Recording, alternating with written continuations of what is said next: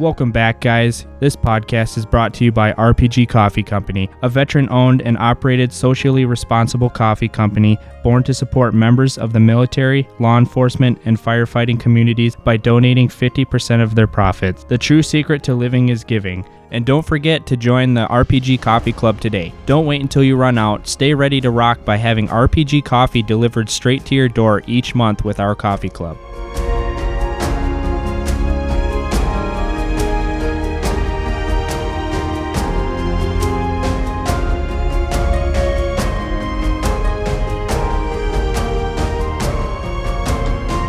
All right, thank you for tuning in to another Bucks of America podcast with your host, Jeff Vance. I want to do a special shout-out real quick here to some of my listeners across the world. My biggest shout-out comes to Dublin, Ireland. You guys have been a big support, and thank you guys for listening out there. A few people out there in Montreal, Canada, so thank you for that. And all the way out from down under, Blackburn, Australia, which is pretty remarkable. And last but not least, Rome, Italy. I've never had anybody from Rome listen to my podcast, but it's pretty exciting to have that. Now, today I have a special guest. His name's Craig James. He is an up-and-coming hunter in the world. He's got a couple of things he's working towards to establish himself in the outdoor industry. And he's also an up-and-coming TikTok star as well, so you can go and find his TikTok out there. It's a hilarious information out there, but he's also informational too as well. So he's a double threat on there, so this way when you tune into his videos, you're not only going to be entertained, but you're also going to learn something about his personality. So, Craig, man, why don't you give us a little background on you? I guess my wife and I, we live in Green Bay, Wisconsin. We've been married for 2-3 years now. We got a beautiful stepdaughter. I work full time at a labeling company in Seymour, Wisconsin, and I've been basically outdoors since I was 13 years old. Growing up, I was very, very close to my Uncle Nick, who actually got me into the outdoor industry. And 3 years ago, he passed away due to cancer. So that was pretty tough on me. It hit me very, very hard. And, but yeah, all my knowledge and everything, whether it was from fishing to pheasant hunting, to whitetail, to turkey, I mean, it was all through my Uncle Nick. And I guess that's what really got me going. And since I started doing it, it just became a lifestyle for me. And I just took off with it.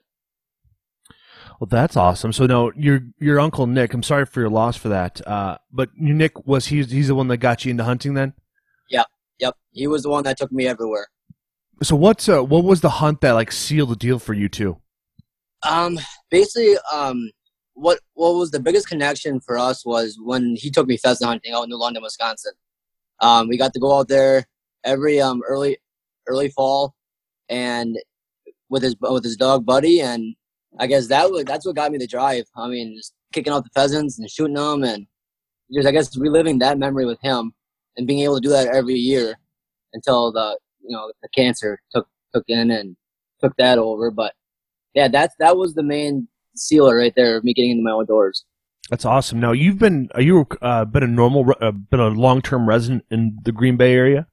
Yes, I've been living in Green Bay since I was. What am I, 31 now? Yeah, I've been living in Green Bay since I was 20 years old. Oh, awesome. So that's how I cut my teeth on hunting was small game hunting, was from pheasant hunting with my dad and his friends and dog hunting. And on top of that, going out small and rabbit hunting is still one of my longtime passions. I love hunting rabbits because it's an art to find them because they're such a good job of camouflaging and just trying to catch their stillness while you're walking around and hopefully they don't notice that you notice them first. But that's like it's a fun thing to do. Like when I was younger, hunting in Northern Iowa, at the end, the last weekend of the season, we'd all go out and we would do this little fun competition, and whoever had the most rabbits either had certain qualifications. And we do it on a Saturday because this way, then the adults would be able to enjoy some adult beverages. Now, since everybody's gotten older, it's like the tradition is no longer there because they have other things that are going on. Most of them are all retired now, so they've all either moved away or unfortunately have passed away. It's just one of those things, you know. It's a difficult thing as you get older, all your friends start passing away. But getting back to the story is that we would all get out, and it's like I was kind of like the main guy because it's like we could be driving along, it's like I could spot a rabbit without a problem, and my dad and I would spend so much time driving around on throughout the season from October till February. We just knew where all the hot spots were, and so we'd always capitalize on that. And so it's like the losing team would have to buy booze or soda, and then they have to provide some of the some additional sides, because we had to turn around and end up eating all the meat too. Of course, that's the whole reason for it. So we'd prepare like deep fry it or cook it or grill it. So. And then even for those who felt would need to get warmed up from the cold day, it's like they would turn around and put it into some soup as well, because Hasenpfeffer is just delicious. And one story on my mind that sticks out is that we met in a small town called Orchard, Iowa, and it had a restaurant there, and it's like we all met up for lunch just at noon, because we started our day off at daybreak, and then we'd wrap up at sunset. And we get out to the we finished up eating, and one of the guys decides to look in the back of his truck to make sure everything's there and nothing was stolen. And he noted, because we're also doing a tally of how many rabbits each of us has, to kind of give us because we didn't have cell phones at the time, so it's like right. It's all like, what do you got? So this way, there's no way of fibbing.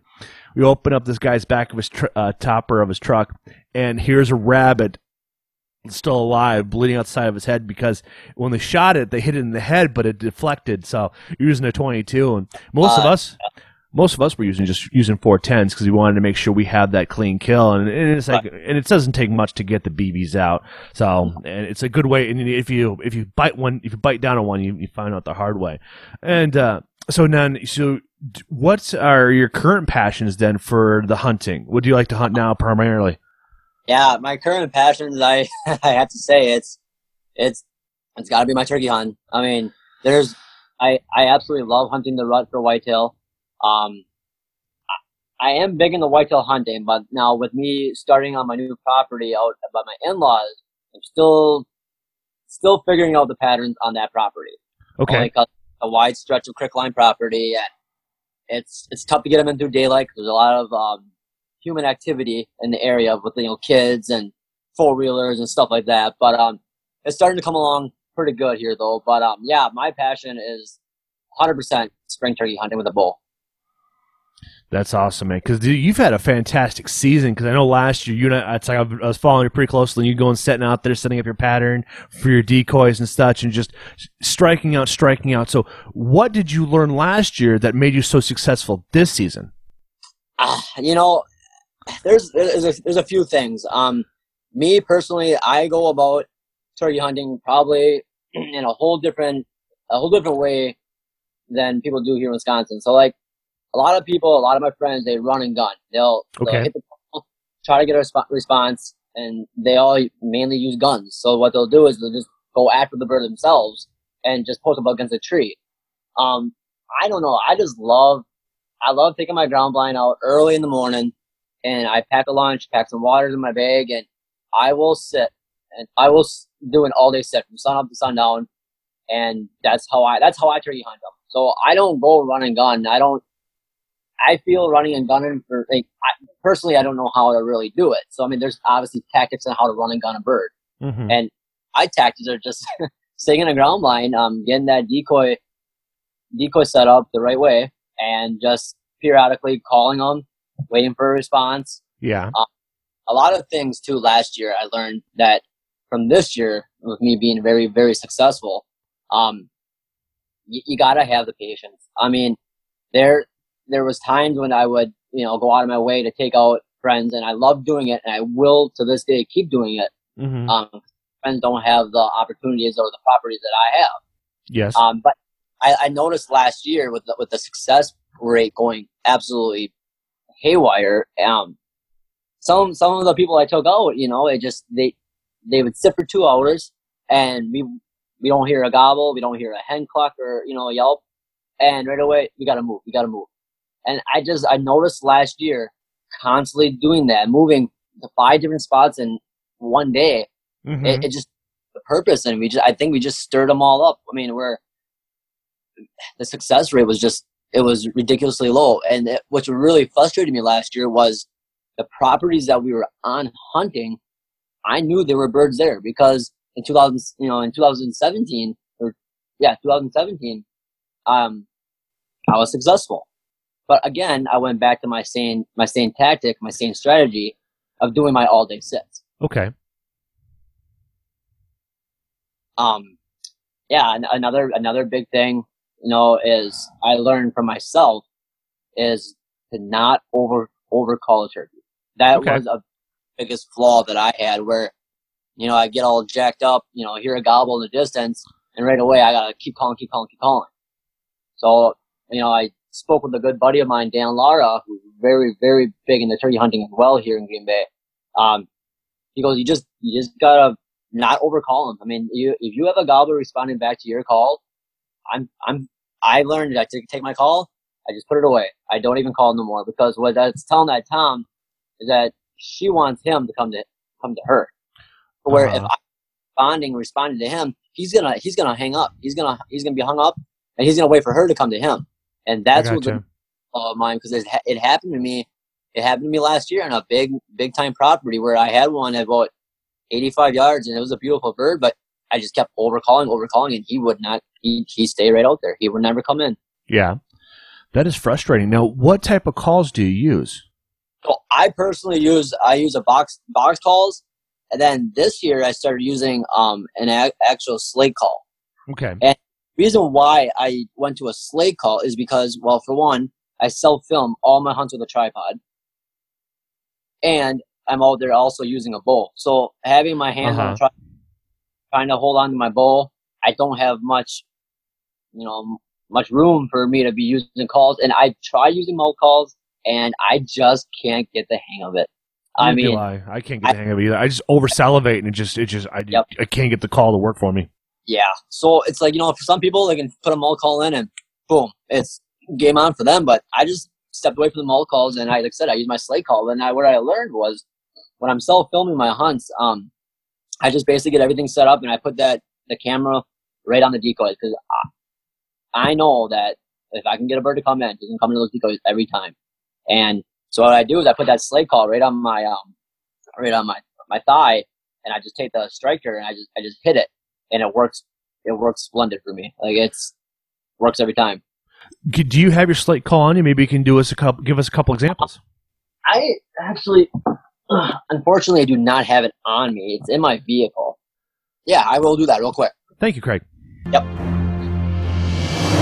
Hello, we're at the 2020 ATA show at Veteran Innovative Products, an all-American made and manufactured broadhead. So we've got a new one for 2020 called the Combat Veteran 4-Blade. As you can see, 4-Blade's got a lot of the same high-quality materials we use with our original 2-Blade Veteran, but the Combat Veteran has a different deployment system. How it deploys is you just squeeze a little bit on your main blades, okay? Those compress, and then the broadhead opens. It still has our momentum management compressible blade technology. So the cutting diameter is 1.25 inches by 2 inches on this when deployed.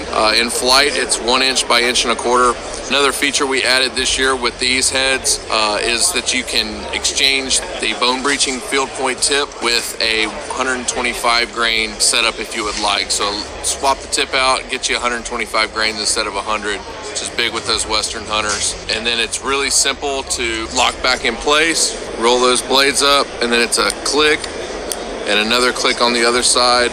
It's completely set in, will not prematurely deploy, will not rattle free, solid containment, 100% deployment every time. So we made a lot of good adjustments and refinements to it to make sure that it's guaranteed to deploy every single time. So that's what's new for VIP this year. There we go. Excellent, man. So I think it's raining up there as well for you? Oh, yeah, it's coming down. We actually are supposed to be getting 2 inches of rain here in Green Bay. And I'm just going to cause another mess for that east side of Green Bay, because they're just constantly flooding. Bummer, man. Yeah, down here, it's like I looked at the radar and it started raining here, I don't know, 11 o'clock, 10 o'clock last night. And then it's like, it's just all the way down 90 out past Sioux Falls, just nothing but rain. It's like, But luckily, like we're supposed to be getting together with some friends in the afternoon to do a grill out. And my wife's going over there to help her wifey to go out, and they want to rip up carpet from one of the rooms because the dogs have kind of destroyed the carpet, so they want to pull that stench out. So that's what they're going to be doing today. So it's like, all right, well then I guess we can bounce it all out. The nice thing is, like, my buddy's got a garage, so we could just put the grill on the edge of the garage and just kind of have fun and just enjoy the weather, even though it's raining like cats and dogs. Right. So why don't you give us a couple of different calls and break them down to us and what you're trying to do with each call. All right, yeah. So my main one, the Primo's web box I have, it's a very, very loud box call, which basically with this one right here, I normally use to locate a tom, or I will use this quite often on very windy days. Because with a sleigh call, I like to be quiet with that. Well, when it's very windy out, I think that noise doesn't get pushed out as much as I wanted to, because I've had this spring, I've had toms gobble at me, literally probably about 200, 300 yards away, and then that's when with me pushing on this call, it allows them to hear it a lot better.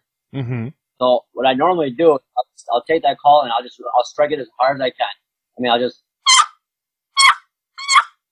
hit it as hard as I can repeatedly, about 4 or 5 times. If I don't get a response, that's okay, because I've had birds this spring come in silent, but I've also had them gobble. So that one, that's what I use for my long distance, basically locating the toms. Okay. And then when I do have them around, I'll switch it up, because now with that high pitch yelp right there, I also have a call. It's called the raspy old hen. Okay. And it actually off a different type of sound on a hen. So with that telling the tom, maybe there's 2 different hens around, or stuff like that. So but this one I won't go as loud, but what I'll do is I'll hit it. Well, I guess I'll call this one my medium distance call. Okay. So if I know I'm around 180 yards, I'll hit this one. Okay. And I've noticed now, like how I normally hunt, I hunt a lot of field edges, so it's all open. So with the bird's eyesight like that, as soon as I get one, really active and responsive to me, I know they will see my decoys, and once they see my decoys, they come in, and that setup I have, like I said, is just ridiculous. And then, like I said, my up close is my sleigh call, and I don't know how well it's gonna. Yep. See, I just go really quiet. That's how quiet I'll go. And that's between like 50 and 100 yards? That's about this sleigh call. I would say I haven't used this call. So this year, using this call, if I have a tom 40 yards or less, I'll call. And I said, I'll put that right on my thigh, and I'll just hit it, strike it with my thigh. And as soon as I know that they're coming in or they're running in on me, I just take this and I just basically throw it off into the ground line, and that's all there. Because once those birds are dedicated into those decoys, I don't need to use another call. Wow, that makes perfect sense to me, man. That's pretty impressive, because I've been hunting for a period of time. This would have been my 6th season, but I had to take the season off because of a hip injury. And now I have a better idea on like how I'd want to approach next season, because I was if I didn't have the issues I had, it's like I wanted to hit you up and drive all up to Green Bay and spend the weekend up there and be able to tackle and cross that one off my list. Now we're kind of building to the climax here, because like most of the people don't know like how many turkeys you've actually bagged this season. Why don't you break that news to us? Yeah, so starting out this spring, I had the opportunity of basically hunting multiple properties. And going along with that real quick, all you got to do is walk up to the door. I mean, basically go glass field. If you see toms, if you see turkeys, a lot of them, go up to the door, knock on it, and ask them for permission. I mean, be professional about it. You be polite, tell them your background, stuff like that. The worst they can do is say no, and then you just move on to the next property. I mean, I can't tell you how many properties this year that people have actually said no to me, which is, it's fine. I totally understand that. You just go on to the next. And that's what I did. So, this spring I had tags 1 through 4. Okay. And I actually ended up bagging 4 birds, and they were all with my bow. And that coolest thing about that was I actually bagged 4 different toms in 4 different weeks on 4 different properties. That's awesome, man. So what was the consistent factor with all 4 properties that allowed you to be successful? Well, starting with week 1, that one was the hardest week for me. I feel only because it was at my in-laws' property, And that was that long spectrum crick line there that I just didn't know where the birds were. I didn't know how often they moved through there. And the field that I actually hunted on this year that I shot my tom on, it actually didn't even get planted. It was just a vacant field. Okay. So I didn't know how active and how often they would be traveling in that part of the area with not being much vegetation and food there for them. Okay. But, I got insider from one of our family members that they've been frequently seeing some birds in the back corner. So I'm like, well, what's it going to hurt? Go down there and sit for one day. I got 7 days to hunt for week one. I'll go down there one day and sit. So I went down after work Friday. It was a beautiful day out. It was sunny out. I want to say that day was about maybe 8 mile per hour wind coming out of the south. So it was actually warm. And I got all set up, whatever, and I got my ground line in, put my decoy set up out, and I started hitting the calls right away. As soon as I get in that ground line, I just started hitting the call. Okay. And I struck the box call about, I don't know, 3-4 times, and then I just let it sit. And these birds actually came out of the area where I would have thought they would have came out of last. I was hoping they were coming out of the west because that's where they've been seeing them come out. They must be roosting down there. Okay, they're going to come right out in front of me. Okay. They did the total opposite and came from the east. And it actually threw me off with surprise. And it was the coolest thing ever because when they started coming out, the first bird I seen was a tom. Okay. Mm-hmm. And I ended up counting 7 different toms in the field. Mm-hmm. And now that really got me jacked up because it's a new property of my in-laws. Didn't know what to expect, and now I'm seeing 7 toms in the field. That would have been the last thing I ever expected. Okay. And it came off that hill, and 2 of the toms ended up hanging out with the hen, but I had 2 other toms, and they see my decoys, and they got ticked off, and I had it all on video. I showed them running into them, and they came into about 7 yards, and I drew back on him when he strutted out and kind of turned away from me, which allowed me to pull back, and I shot him at 5.5 yards. That's awesome. Now, yep. when you're lining up a shot on a bird like that, how do you pinpoint when you know you're going to hit a kill shot? So there's I will only shoot a tom on 2 different occasions. So if he's coming at me, if he's strutting, looking right at me, I will put that pin right on his red jugular. I will hit it every time. Granted, that's a very small area to aim for. Mm-hmm. But with me and how I set up my decoy setups, I didn't have to shoot a tom this year over 9 yards. Okay. Whether it's coming in sideways to me, like no broadside, like no, like a deer would be. Mm-hmm. I right where that wing starts to kind of dip down on the bird where the white is. Mm-hmm. I go right in the middle of that wing, and if you drill them there every time, that bird will not go more than 20 yards. And I haven't had a bird this year go run off more than 15 yards. Nice. That's a very rewarding experience because you never know. Because I've heard on different podcasts where people will injure them and they'll just take off and you'll never see them. And the biggest thing is like they want to injure. If you're going to hit them, you want to hit them right where you have an opportunity to make sure the wing is inoperable, so this way it doesn't have a chance to fly and roost on you. You want to break that. Every time you want to break that wing bone. You want to reduce their chances of flying off or getting across a crick line. Or, I mean, I've heard stories too of them shooting a bird and it flies up into a tree. I mean, my goal every year on a spring turkey is to hit them in the wing and you'll be just fine. There you go. And then the company right here that you see on the hat I'm wearing, it's Veteran IP, Veteran Innovative Products, and they're based here in America. They're down in Texas, and they make what they call the guillotine, and it's a 4x4-inch blade. It's designed for that decapitation, and the blades are so sharp, they actually almost they decapitated an ostrich neck or head. That's how sharp they are. Yeah, it's like it's watching the video and watching the bird come in. There's because it's like they have it pinned between some sagebrush, so it creates an alleyway, and it just drew back at 5 yards and all goes ahead. Yeah, it's like and the best. And I found out from talking to the owner, Matt, and he was saying it's like the best way to practice so that to get used to that flight pattern and the drop and such because it's a heavy arrow, a broadhead is just to shoot into a pillow. It's the best way to learn, and so this way, and it's always recommended to have multiple broadheads like this. So this way, you have one to practice and a couple other ones. This way, if you happen to damage one, and especially for how successful your career. Now, That's a really great breakdown of week one. So then what did you do on week 2, 3, and 4? So week 2, it's hard to, I shouldn't say hard to explain, but I guess week 2 and week 4 have a lot of meaning this year to my hunts. On week 2, I got permission now, again, on a different piece of property now, which is actually only a mile up the road from my in-laws. And believe it or not, it's actually the same stretch of creek line. But this was now the creek line then bleeds into a big piece of 120 acre cedar property. Okay. And my buddy, or who I got permission from, goes, "We got a lot of birds down here. Go hunt them."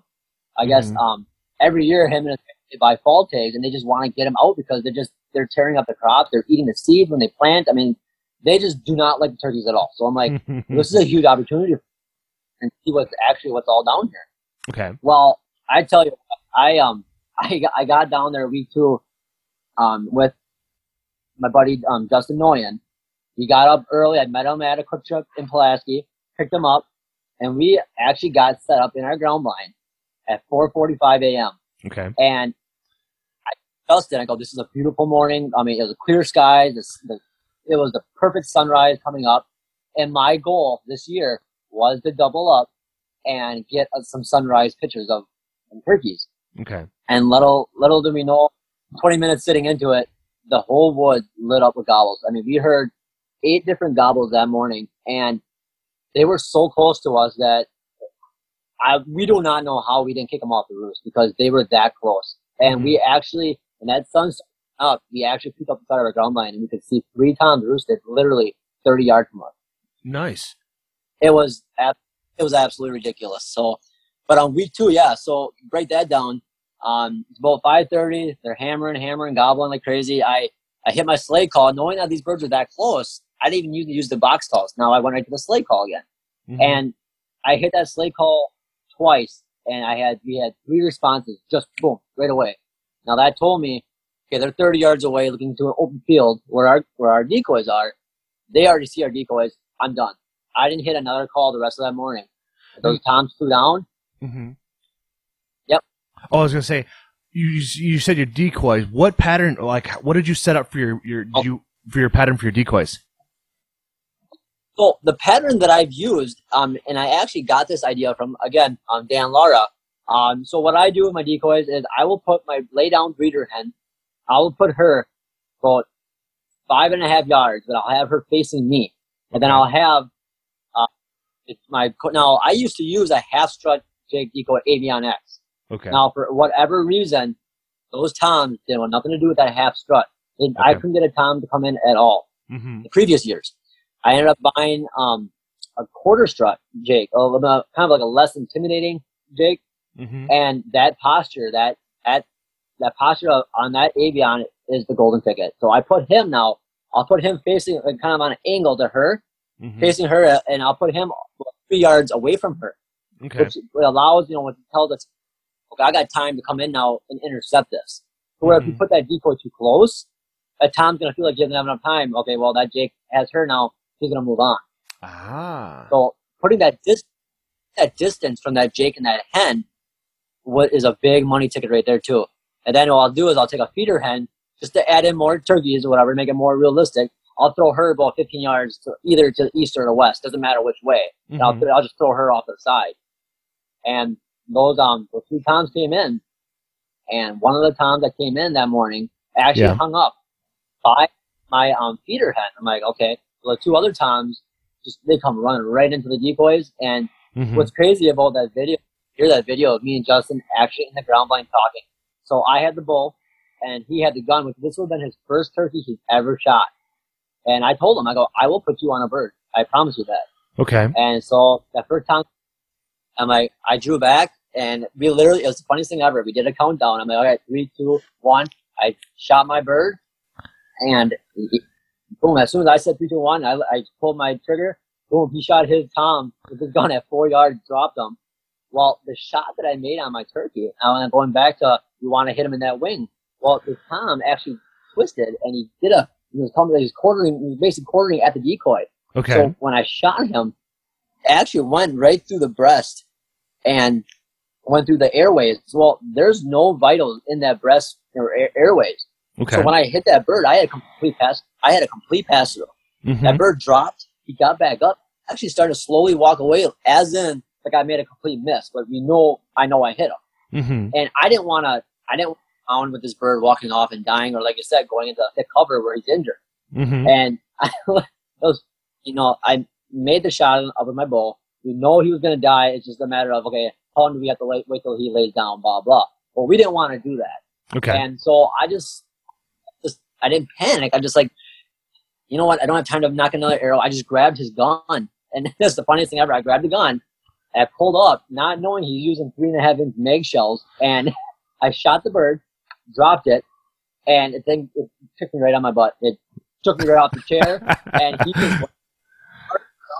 And I looked at Justin, and I go, and this is why I bow hunt. That thing, it knocked me right over. I laughed so hard, I looked at him like, this is why I bow hunt. This is why I don't shoot guns. That's crazy, man. But,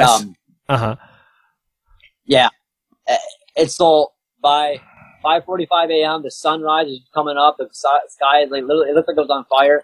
And we got him his first bird. We got my first ever double up at sunrise, and the pictures we got are just absolutely stunning. Like, it's just the coolest thing ever. That's awesome, man. I stopped gun hunting here several years ago because I was in a ground blind incident where we had a deer come off to my right-hand side where I should have shot it. Well, my buddy's got this chip on his shoulder. Yep. He wanted to shoot it. Well, the barrel is right here at my nose. And so when he pulled the trigger, I lost hearing in my right ear. So I have this tinnitus in my ear for now and forever until my ear stops working. So it's like now I just stick with bow hunting because it's like I like that challenge, I like the intimacy of it because it's like you have to getting nice and close. And I just like it because it's like this way I feel like I have more control over it because it's like I've just loved practicing, and plus it's like it's a lot cheaper to practice with your bow than it is with a gun because eventually you're gonna run out of bullets. With arrows, you just gotta eventually just get tired. Yes, so absolutely. That sounds like a very exciting week two. So then, what about week? What happened in week 3 and week 4?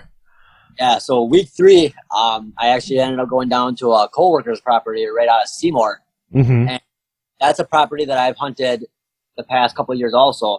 And in 2018. I actually shot my personal best down there with a 10-inch beard, and that bird actually weighed 29 pounds.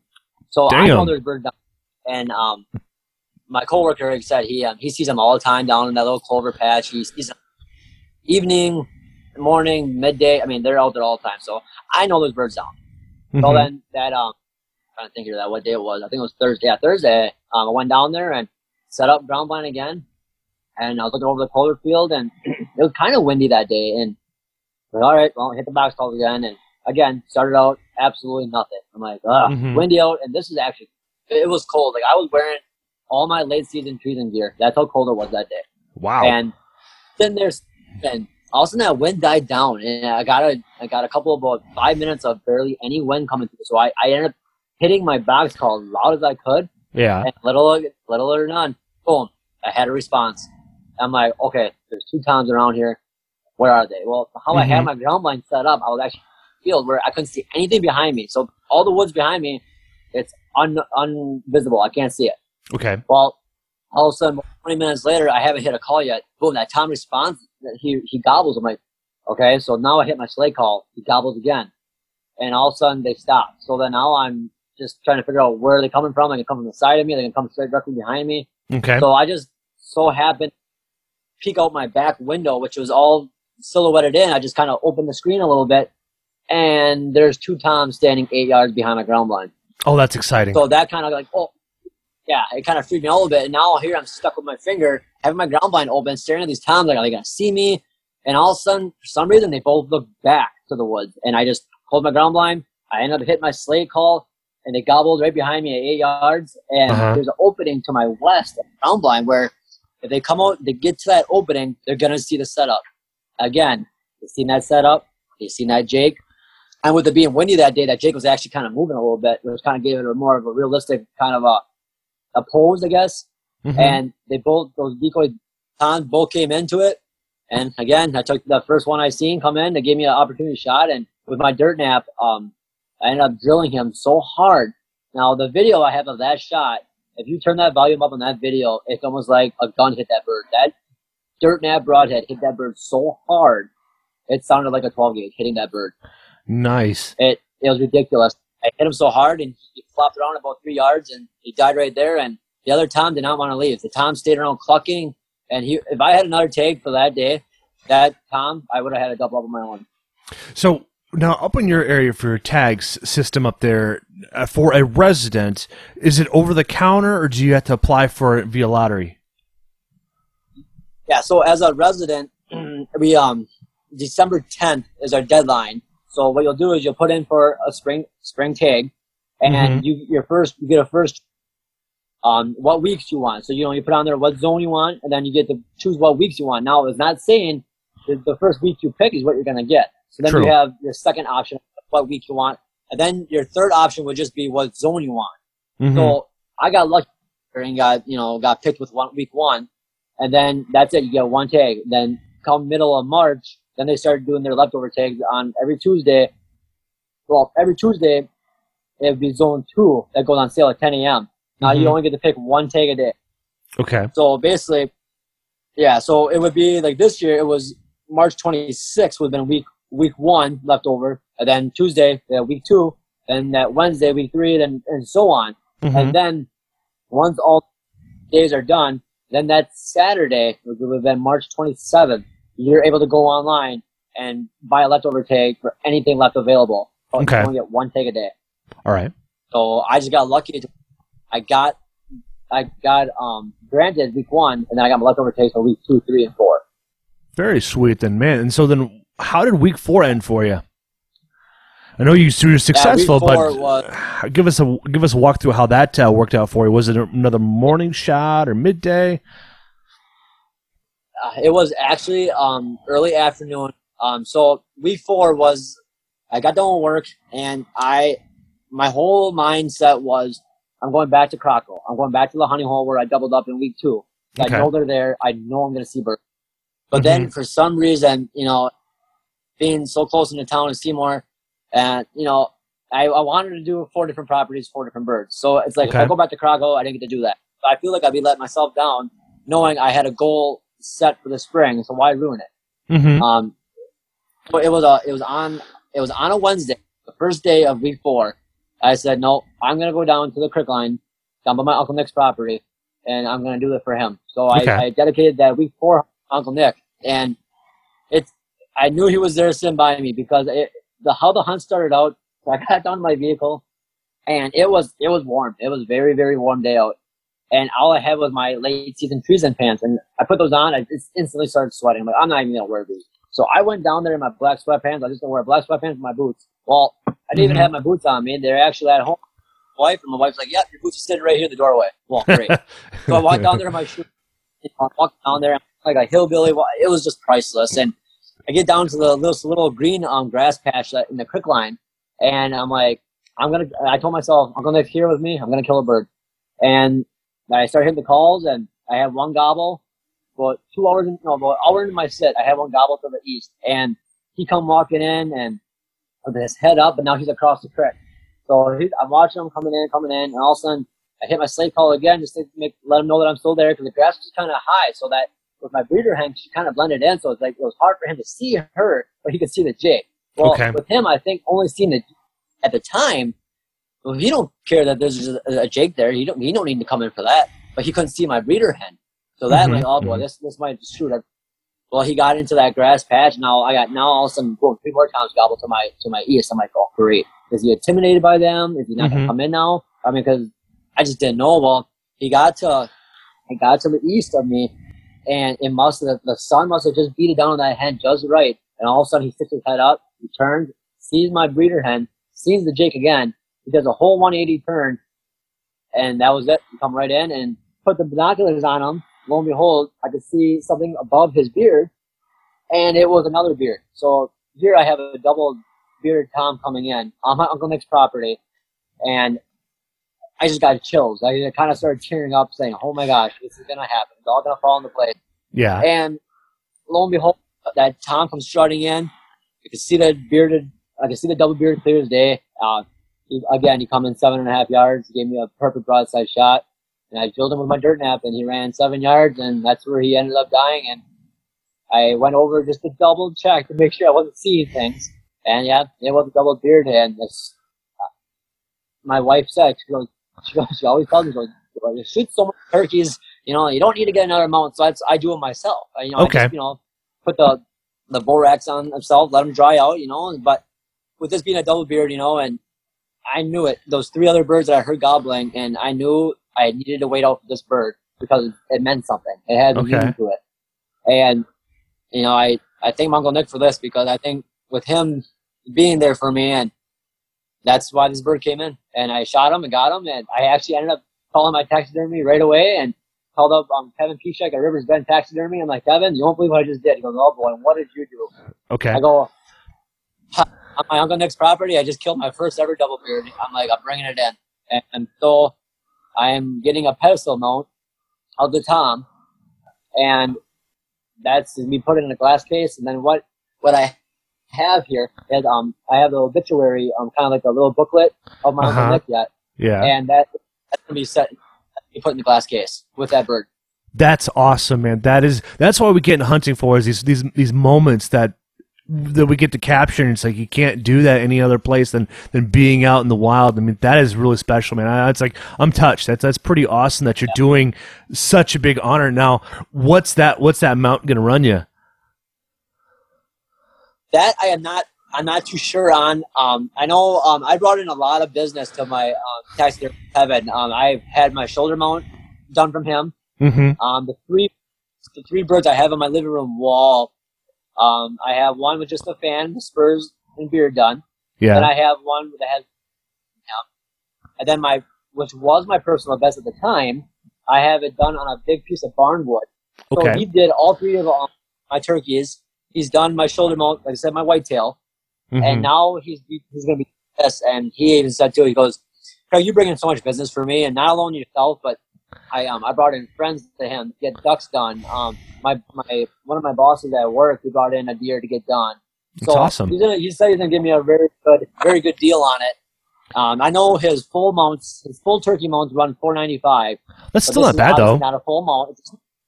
No, that's not bad at all. And with this being a pedestal mount, it ain't going to run me more than $300. That's still not bad though, especially for those that are like maybe just got a bird this weekend or something. Then like, what's a bird gonna run me and stuff like that. It's like, that's actually not that expensive, because like my shoulder mount ran me just over $5 for my white tail. So, and it's like, and my wife's grandma said, she's like, why'd you mount that? It's like, and why I mounted my big whitetail is that it wasn't the rack, it was how big his neck was. And yesterday I was cleaning out my freezer, and I found the piece of the neck, and it's like, I call it London broil because it's like how well it's like I was able to cut it off the neck and be able to preserve that meat. And so like, I'm gonna cook that up for my dad's birthday coming up next weekend, because it's his birthday's on Memorial Day weekend, so we pretty excited. And I got one of my favorite compliments from my father was that this was the biggest buck he's ever seen in his life, and this is a man that's been hunting Northern Iowa for over 40 years.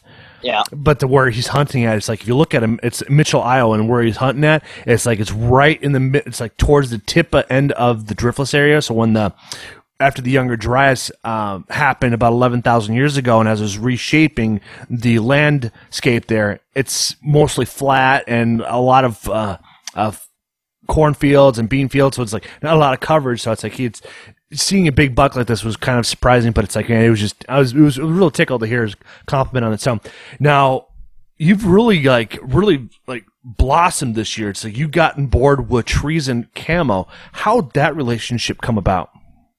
Well, Trees and Camo, I just, the style of the camo, I mean, how well it blends in with everything. I mean, they have their early season gear, and then they have their LS thing on that, the ES gear, which is early season, then they have their LS late season gear.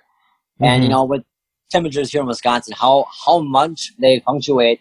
I mean, one day it could be 80 degrees here, and the next day it could be in the highs in the upper 40s. You just don't know. True. I mean, well, with me deciding what type of gear I wanted, I stepped away from the early season gear because, like, spring turkey hunting, yeah, it can be very warm. and also going to be very cold, and it could be snowing. I mean, true. Last year. Yeah. We got 18 inches of snow. Well, I'm not going to go out there and wear early season gear and 18 inches of snow when it's 30 degrees out. Mm-hmm. So I just said, you know what, I'm going to go with the late, go the whole gear package. And I was, I was talking to some people that actually wear the gear. Actually, her name is Reagan. She's actually a shooter for Bowtech Archery, and she's big with Trees and Camo also. And I was asking her information and questions about it, and she gave me every little detail you could possibly think of, and that just sold me right there. I'm like, you know what, I'm gonna do it. Okay. And then I ended up getting the whole package deal with the camel set up, and it's absolutely amazing. I love it. The warmth of the camel, the style, the quality of the camel is probably the best quality in camel I've ever purchased. That's great to hear, man. Like a few years ago, my wife got me some WSI gear based out of Maple Grove, Minnesota, and their gear is it's base layer gear, and they have this thermal technology that they put into it. And she bought me a full set, and retail is like $350, but we got it. She just perfect timing. We're only paid like $200 and some for the whole set for a top and bottom for it, man. And it's been a game changer. And now since my old hunting, I no longer hunt my old hunting property. I gotta look for a new one. And I'm currently rocking Scent Blocker right now, just because it's it had a combination of birch in it, and the land I was hunting had a lot of light colors, like whites, like greens, so it worked perfectly for it. And and even for my snow camel gear now, I'm looking for new land, so I'm not necessarily in the market for new hunting gear yet, but I'm forward thinking about do I want to go trees, and do I want to stick with Scent Blocker, do I want to look at First Light? Because there's so many awesome camo patterns out there, and when I recommend any type of gear, you got to look at your terrain, and when you're looking at buying a new bow, you take that into consideration. Does these colors match the terrain I'm hunting? That's just it, yeah. And that's a big thing too. What you just said about matching the with my bow that I have, I shoot the Bear Archery Approach, and I have on the camel that came with the bow is it's that Crib Night camel. Yeah, and I love it. And I always had dreams of I just want to get this thing hydro dipped, flat black, because I hunt a lot of ground line. But at the same time though, for whitetail, I'm 18 feet in the air hunting out of a tree stand, so what I'm gonna leave it is, because the fact is I guess how I'm shooting the bow, how accurate I am with my bow, how fast it is. Why change anything? Why take it apart and mess around with it? Because taking it apart like that could just screw something up where now I'm all off sync, and stuff like that. Well, that camel pattern I have on it, it's gonna work perfect for that deer stand. I mean, it's fine. So. That's awesome, man. And now I've noticed that you've gotten heavily into CrossFit, and now you've started your own little branding of Backwoods Fit. How'd you come? Because I know when we first started talking a couple years ago, you and your friend were working on a project, and things have changed in your guys' dynamics. Now it's you've blossomed into this. What's the foundation of this Backwoods Fit? Yeah, so I guess back a couple years ago, when my buddy and I tried to run something, kind of like a team operation, stuff like that, and just. We didn't end on bad terms, we were still good friends. He was at a different stage in life, and I'm at a different stage in life, and I guess from, my aspect of it, I just knew what I wanted. And, starting last year, I just, I'm on Instagram, stuff like that. And I'm on Twitter now. I'm on, TikTok, just being funny with that. And I just I want a really unique name that represent myself, and not just outdoors. I wanted to represent with my CrossFit. I also post, my CrossFit videos on Instagram, on Facebook, stuff like that. I'm like, how do I do this? So I just started really digging deep into it, getting opinions from other people and stuff like that. And all of a sudden, boom, came on my Backwoods Fit. Backwoods, I'm always hunting in the woods. I'm at, backwoods and all stuff like that. And it's fit. Well, I'm very fit. I'm into CrossFit. It just made sense to me. So I just ended up doing the name, and I made sure, on other social medias that this name was not patentized or used yet. Yeah. And no one had it, so I just took off and ran with it. And the name, it fits me perfect. I'm always constantly outdoors, whether it's hunting and fishing, And then fit, you know, the fit style name part of it is just, you know, do my CrossFit life. Yeah, because dude, yeah, because I've been watching me and it's like, you're fucking shredded, dude. It's like, there's nothing about it. It's like, you're like all the, like, I think a really good challenge for you is called the Beast Mode Archery Challenge. That's coming up in Tyrell Basin on July 18th. As long as we don't continue, with this pandemic, but I think this would be a fantastic challenge for you, man. Because like I didn't perform last year. I was part of the media coverage for. I was there all weekend long recording podcasts. I mean, I even got Eric Clark from Where to Hunt to come on out and you got to experience it. And like he got the competitive bug going for him because it's like he just saw how intense it is, and I think this would be one right up your alley to get out there with your branding with Backwoods Fit with Trees in, and it's like I think this would be a good fit for you just to test your might for it because I talked to you about last year, but it just like it just didn't fit in your schedule. Well, right, you know, and now you know with the whole pandemic, you know, we don't know where this is going to go. Granted, now they opened up. They opened up Brown County, but you know it's just like you don't know. Is it going to spike again? Are the rates going to go up now? Or people, you know, it just who knows how long this is going to last? You know, and I mean I know in our area they canceled Mile of Music here in Appleton, Wisconsin. They shut that down. The fireworks show in July, they shut that down. Mm-hmm. I mean, everything is just shut down right now. You just don't know what's going to happen. Yeah, we did the same thing here because like we have Ashley of the Arts, and that's put in Arcadia for Ashley Furniture. That's got shut down. We have the River City Fest. That's got shut down. But they have kept the Oktoberfest. That's still on the books right now too as well. But it's all interesting in how you perceive this thing right here. I saw this as a pandemic. It's just a way for the losing team to have a chance to try to get back in the graces. But now they have a very sleepy kind of a politician at the wheel right now, so it's going to be an interesting dynamic of what's going to happen because I've talked to a lot of people and they're looking at this being a very shift in the wrong direction for the U.S. economy. Yep, absolutely. It's just like I was listening to people out there in Florida or out in Washington, and they are. If you're a landowner out there, if you're renting properties, good luck, man, because they're putting in legislation that they can remove. The possibility of getting evicted is like now just costing people tons of money. So it's like it's a very drastic change. It's like listening to Elon Musk here a couple weeks ago on the Rogan podcast. It's like he's saying you got to open it back up because people need to be creative, and it's like we're shutting that down, and it's not something we want to see. So Craig, how are ways to people to get a hold of you? A lot of it is just basically. You know, I try not to give out my number too much because nowadays you just don't know, and you're on social media. There's plenty of platforms. Exactly. So a lot of it, Instagram, direct message me, Facebook, I got the Facebook Messenger, stuff like that. Mm-hmm, I have my email out there, so people can email me. I do check that very, very frequently. I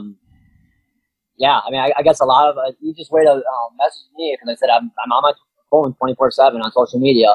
Mm-hmm. I'm just active, stuff like that, and but yeah, a lot of easiest way is just the direct message, and I get back to you as soon as I can, and during the weekdays I work my full-time job and stuff like that, I take care of stuff like that on the house stuff, but I'm always on my phone. It's always by me, so I get back to people pretty fast. So what are your handles then? What's your Twitter, Instagram, TikTok?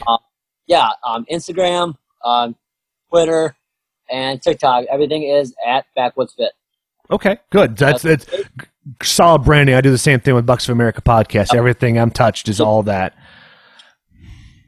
Yep, absolutely. Yeah. So it's it's at Backwoods _fit, and that's my handle for all my social media links. Fantastic, man. Do you have any final thoughts? Do you have any concluders? Do you have any words of wisdom? Yeah, like I said, going back to turkey hunting, everyone has their own style of hunting. It's run and gun or sit up that whole day. And I tell you what, if you have the time, if you don't have anything going on that day, you want to go hunt, and you can sit all day and pack lunch and stuff like that and water. I highly recommend it. And a big thing too, to be successful, you don't have property to hunt. Never hesitate to go knock on someone's door, because the worst thing they can do is say no.